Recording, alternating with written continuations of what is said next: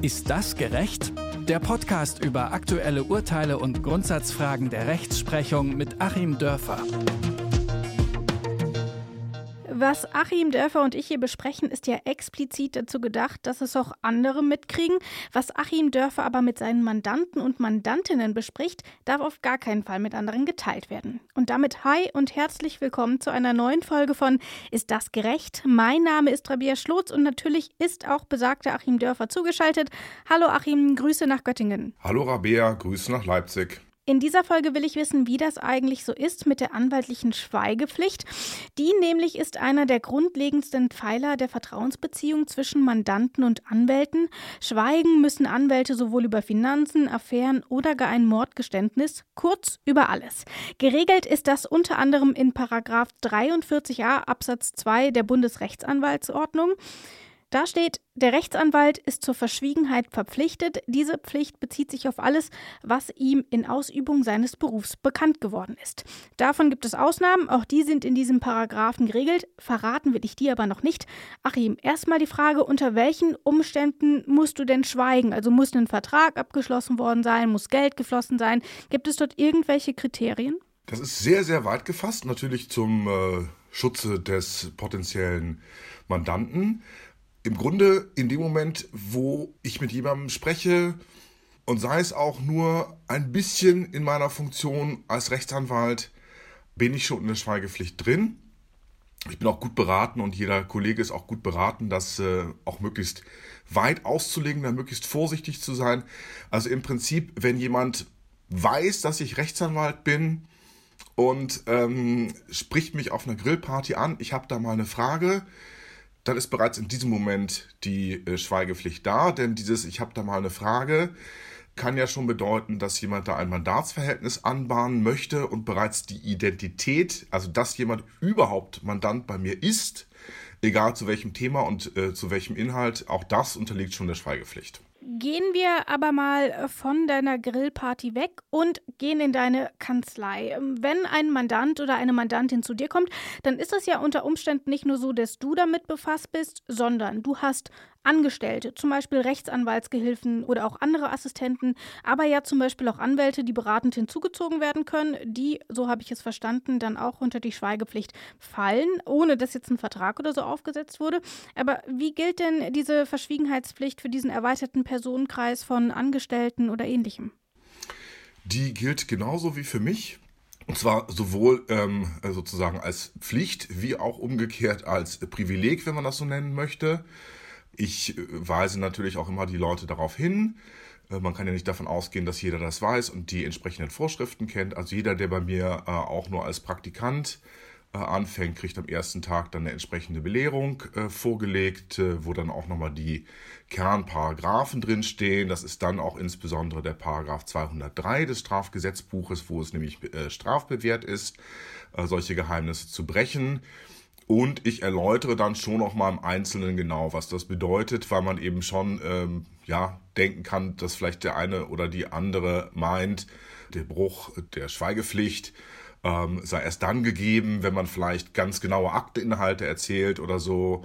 Ähm, auch da erzähle ich dann wirklich dieses Beispiel und mache darauf aufmerksam, dass bereits die Tatsache, dass jemand bei mir Mandant ist, äh, der Schweigepflicht unterliegt und dann sind diese Personen sowohl von ihren Pflichten her eingebunden, was natürlich dann auch bei einem Arbeitsvertrag zu den Kernpflichten gehört und arbeitsvertraglich ja auch ganz, ganz wichtig ist.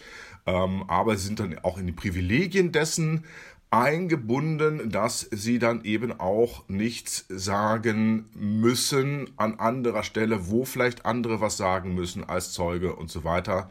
Dazu kommen wir sicherlich noch im Einzelnen. Ich will auch nochmal begründen, ähm, warum das so unheimlich wichtig ist, allein schon die Tatsache, dass jemand Mandant äh, ist, zu schützen. Also man stelle sich vor, ähm, es würde ruchbar, dass irgendein Prominenter bei dem Anwalt XY, der nun hauptsächlich mit Familienrecht befasst ist, äh, Mandant ist, ja, dann ist doch ganz klar, dass die nationenweite Klatschpresse sofort berichten wird, dass da eine Scheidung im Busche ist. Und nicht nur in solchen Fällen ist es relevant, sondern diese Verschwiegenheitspflicht, die gibt es ja auch eben, um auch so eine Vertrauensbasis zwischen Mandantin und Anwalt zu schaffen. Also was zwischen den beiden besprochen wird, darf eben nicht nach außen dringen.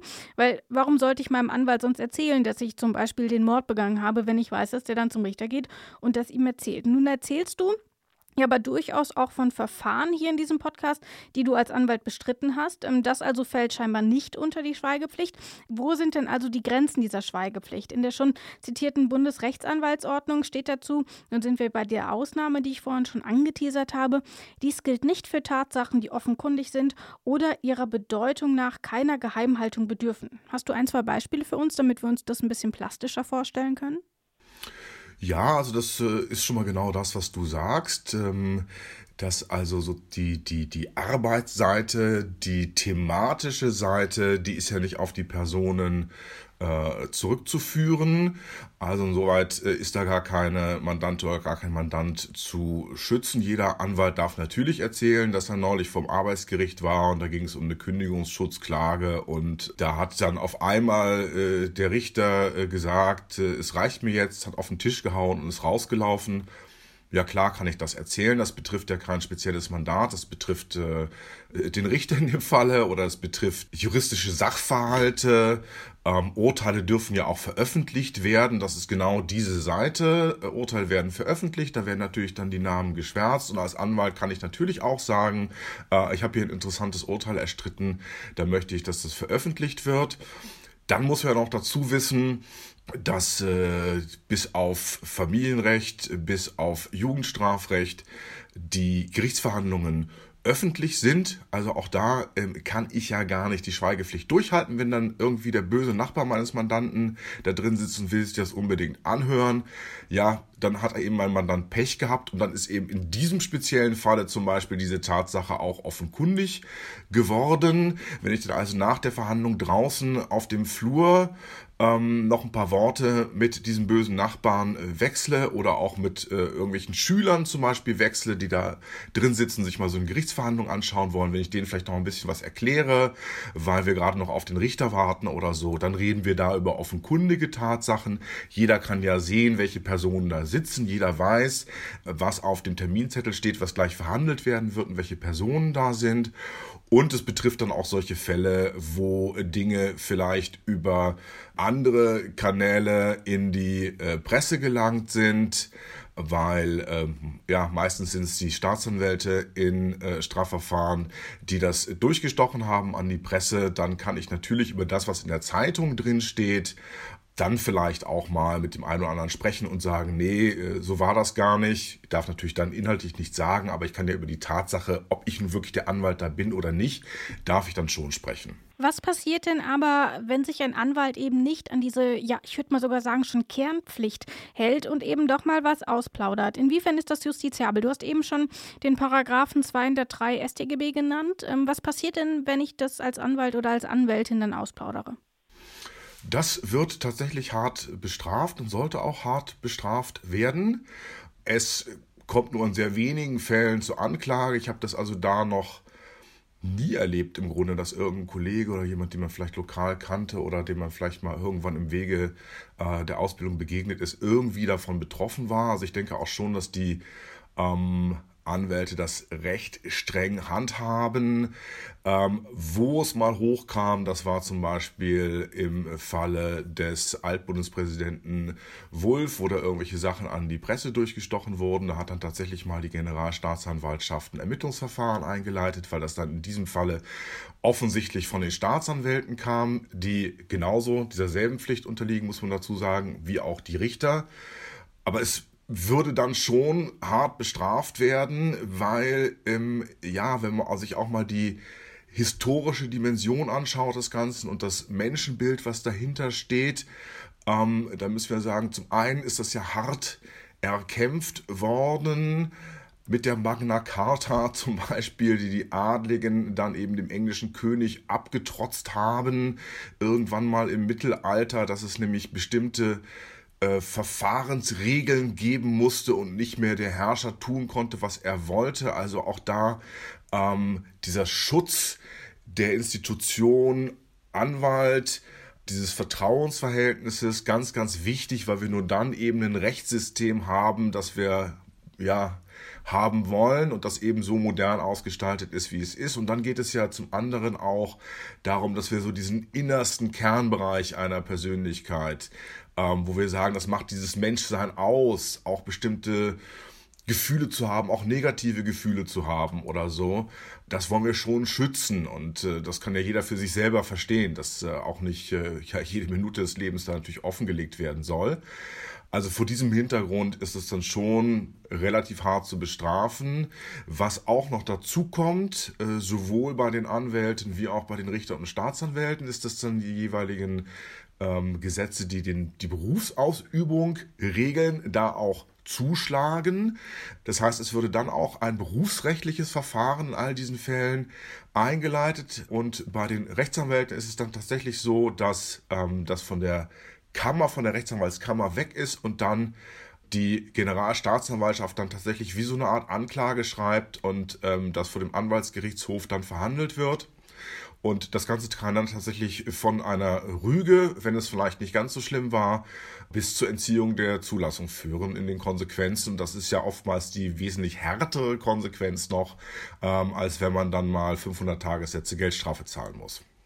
Ich will trotzdem mal über so einen Worst Case sprechen. Ich halte den zwar grundsätzlich für relativ unwahrscheinlich, wenn nicht gar ausgeschlossen, aber neugierig bin ich trotzdem. Gehen wir jetzt also mal davon aus, dass ein Anwalt während eines Verfahrens aus der Wut heraus sagt, ja, natürlich war es mein Mandant.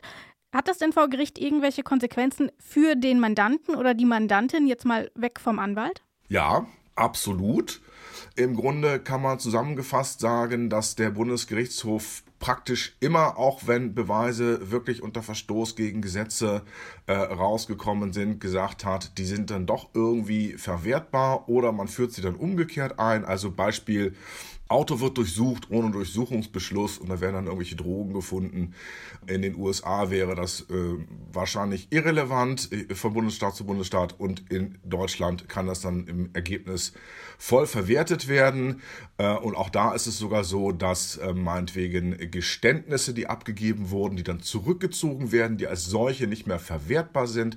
Ähm, da versucht man das Ganze dann auch noch zu umgehen, indem man eben die Verhörperson, die dieses Geständnis in die Akte aufgenommen hat, dann als Zeugin oder Zeugen vernimmt. Also wenn ich wirklich aufspringe ähm, als Anwalt vor Gericht und sage, mein Mandant lügt, der war's, ja, wird in jedem Falle bei der Beweiswürdigung dann in irgendeiner Weise mit verwertet und ist natürlich dann in dem Falle schon relativ schwerwiegend. Es gibt aber eben auch Situationen, in denen es durchaus gewünscht sein kann, die Anwältin oder den Anwalt eben von dieser Schweigepflicht zu entbinden.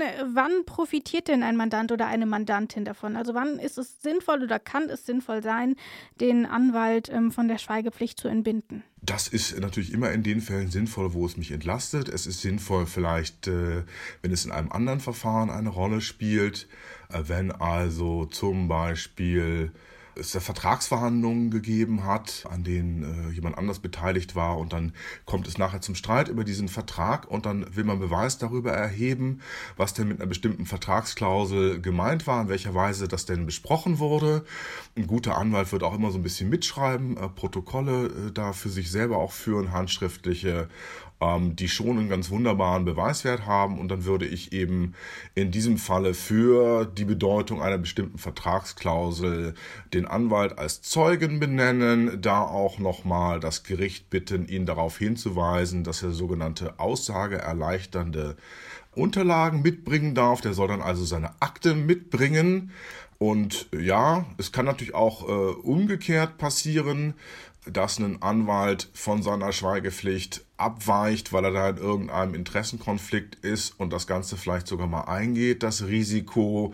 Ähm, also auch da ist es wieder tatsächlich so, wenn ein Anwalt für sich sagt, äh, ich bin jetzt als Zeuge geladen, jetzt erzähle ich diese eine Sache vielleicht doch noch, obwohl die sich in einem Graubereich befindet, äh, dann muss es tatsächlich der Anwalt entscheiden, dann kann das an der Stelle auch verwertet werden, äh, auch ohne dass da eine Schweigepflichtentbindung vorgelegen hat. Und andersrum, ist es denn auch möglich, dass der Anwalt gezwungen wird, ähm, gegen seinen Mandanten oder seine Mandantin auszusagen? Ähm, also, dass er zwar eigentlich nicht von der Schweigepflicht entbunden wurde, ähm, aber trotzdem aussagen muss. Ich habe da zum Beispiel was zur Auskunftsverpflichtung gegenüber der Bundesanstalt für Finanzdienstleistungen, also der BaFin, gefunden. Ja, genau. Also es gibt äh, die äh, gesetzlichen Fälle, ähm, wo erstmal ganz allgemein geregelt ist, dass bestimmte Personen zur Auskunft verpflichtet sind. Das haben wir zum Beispiel, äh, genau, BaFin, Geldwäschegesetz. Ähm, wir kennen das ja, wenn wir ein neues Bankkonto eröffnen, da wird dann unsere Identität festgestellt, äh, bestimmte Daten werden erhoben und die werden dann auch von der Bank weitergegeben. Also dieses sogenannte Bankgeheimnis äh, gibt es natürlich gar nicht in Deutschland, ähm, ist auch so gesetzlich nicht vorgesehen. Und ähm, diese allgemeinen Informationsaufnahme und Weitergabeverpflichtungen gibt es dann eben auch für Anwälte und Notare natürlich sehr, sehr eingeschränkt. Äh, aber überall dort, wo sowas geregelt ist, äh, ist dann auch eine Aussage getroffen, inwieweit auch Anwälte sich daran halten müssen. Das hängt dann allein schon mit dem Gesetzgebungsverfahren zusammen, wo natürlich dann die ähm, Berufsverbände der Anwälte gehört werden, ihre Meinung dazu sagen. Dann wird das auch politisch so ein bisschen ausverhandelt. Also mal zwei ganz unterschiedliche Beispiele. Äh, du sagtest gerade, wie ist das, wenn der Mandant mir erzählt, ja, er war der Mörder. Okay, das muss ich dann nicht ausplaudern. Aber zum Beispiel, wenn mir ein Mandant erzählt, dass er eine weitere Straftat, Mord, einen weiteren Mord plant, dann bin ich nach dem Strafgesetzbuch wie jeder andere auch gehalten, das dann mitzuteilen. Also tatsächlich ähm, gibt es eine Pflicht für alle Bürger und dann auch für den Anwalt, bestimmte ganz, ganz schwere Straftaten tatsächlich zur Anzeige zu bringen. Ansonsten macht man sich selber strafbar. Äh, und dann ist es eben eingeschränkt tatsächlich auch so bei diesen Geldwäschegeschichten. Ich muss nicht als Anwalt jetzt jede Geldbewegung, die ich bei meinem Mandanten wahrnehme, äh, speichern, aufzeichnen, um sie dann eventuell auf Nachfrage herauszugeben. Aber es ist ganz klar so, dass wenn ich weiß, dass da Geld gewaschen wird, dann darf ich eben nicht schweigen. Sonst bin ich selber dann wegen Beihilfe zur Geldwäsche dran. Ich stelle mir das aber auch schon durchaus schwierig vor, auch für die Psyche. Man erfährt ja dann doch ziemlich viel und darf es dann eben auch nicht irgendwie weiter erzählen. Gibt es denn dort irgendwie auch Ausnahmen, dass ich mich zum Beispiel ähm, einem Psychotherapeuten oder ähnlichem anvertrauen darf, der ja dann auch wieder unter der ähm, ärztlichen Schweigepflicht steht? Oder gibt es dort irgendwie andere Behandlungsformen, ähm, um vielleicht auch mit dem dadurch entstehenden Stress umgehen zu können? Das ist eine wahnsinnig gute Frage, äh, weil das wirklich eine Frage ist, die, ich glaube, das Leben jedes Anwalts bestimmt. Anwältin, Anwalt, wenn man sich die Statistiken anguckt, die haben so von allen Berufen mit die kürzeste Lebenserwartung.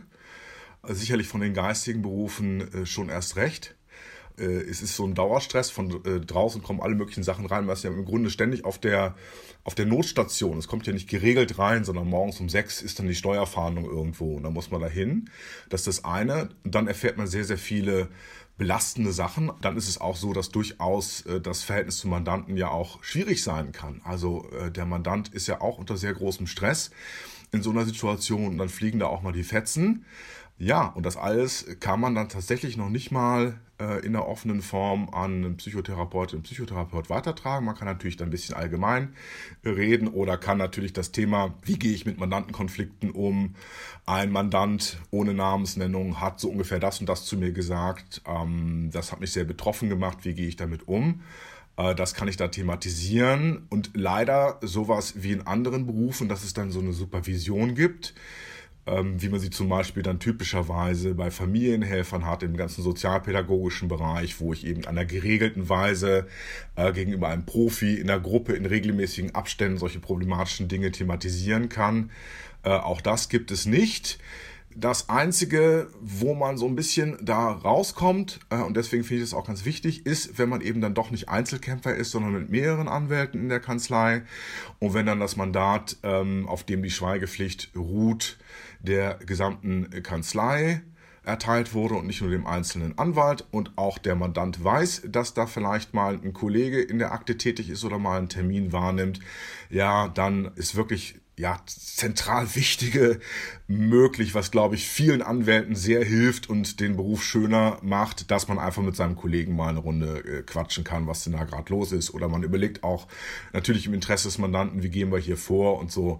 Äh, das ist dann so diese, diese Stressabbaumöglichkeit. Äh, ansonsten muss man die belastendsten und übelsten Sachen, die einen ja auch selber betreffen können, wenn ein Mandant jetzt ganz schlimm beschimpft, weil er mal unzufrieden ist mit irgendeiner Gerichtsentscheidung, die muss man dann ins äh, sprichwörtliche Grab mitnehmen.